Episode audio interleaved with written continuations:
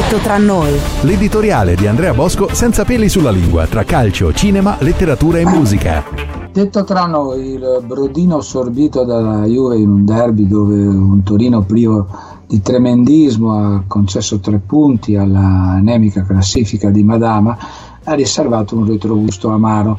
20 giorni di stop per Bremer, solita elongazione costante del travagliato percorso sanitario della Juventus da quando lo staff di Allegri, 16, dicesi 16 tra preparatori e tecnici, ha preso in mano le cosce dei calciatori, una sequela di infortuni tutti uguali, mh, mm, tutti, mh, mm, quasi tutti pesanti.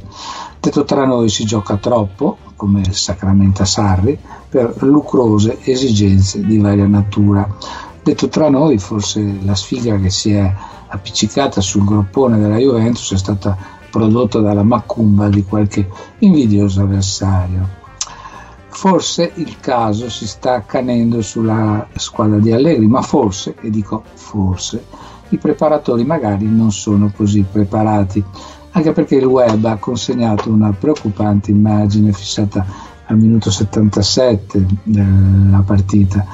Cinque giocatori della Juve piegati contemporaneamente e distrutti dalla fatica, diciamo pure impreparati a quella fatica.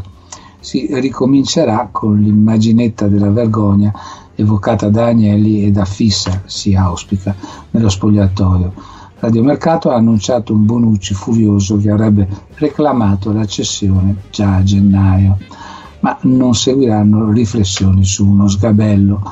La ciurma è contatissima, Bonucci oggi appare indispensabile. Detto tra noi. Detto tra noi. L'editoriale di Andrea Bosco senza peli sulla lingua tra calcio, cinema, letteratura e musica.